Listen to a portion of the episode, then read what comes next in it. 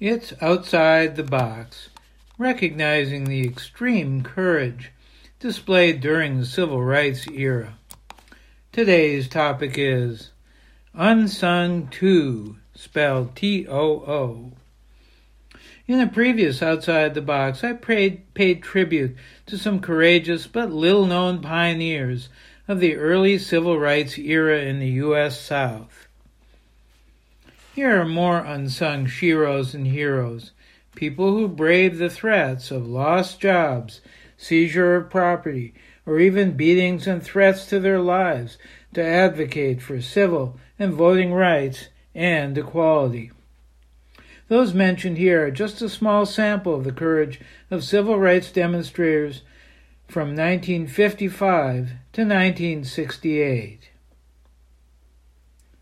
One was Robert Williams, Union County, North Carolina NAACP president, who led efforts to integrate a community swimming swimming pool. When accused of a bogus charge, Williams left the country for eight years until charges were dropped.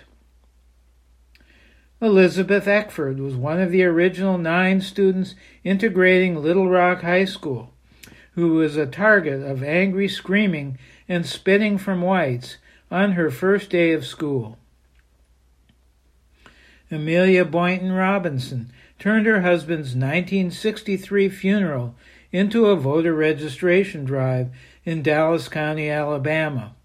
Robinson was among those beaten and hospitalized during the Bloody Sunday March in Selma in 1965. Alyene Quin restaurant owner in McComb, Mississippi, fed civil, civil rights workers and provided meeting space at her restaurant and in her home. Quin's home was later bombed, and two of her children were injured. Quin was accused by the local sheriff of bombing her own house.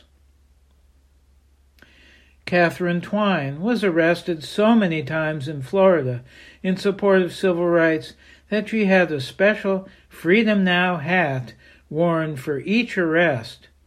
The hat is now in the Civil Rights Museum in St. Augustine.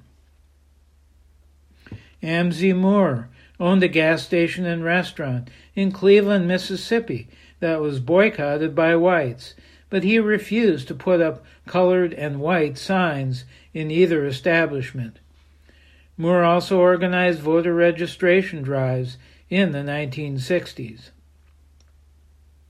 Joanne Bland of Alabama was arrested 13 times before age 12.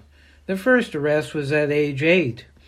There's a 40 minute film, Mighty Times The Children's March, describing how children as demonstrators helped the civil rights movement in Alabama. Finally, Samuel Younge, was murdered in 1966 while trying to use a white bathroom in Tuskegee, Alabama. Truly, these courageous but unsung activists provided the shoulders on which advocates of Black Lives Matter and today's anti racism organizers now stand. If you missed names or details, you can listen to this feature again through the archives and find out more about them. Who do you know who's done incredible things but not gotten recognition for them? Have you?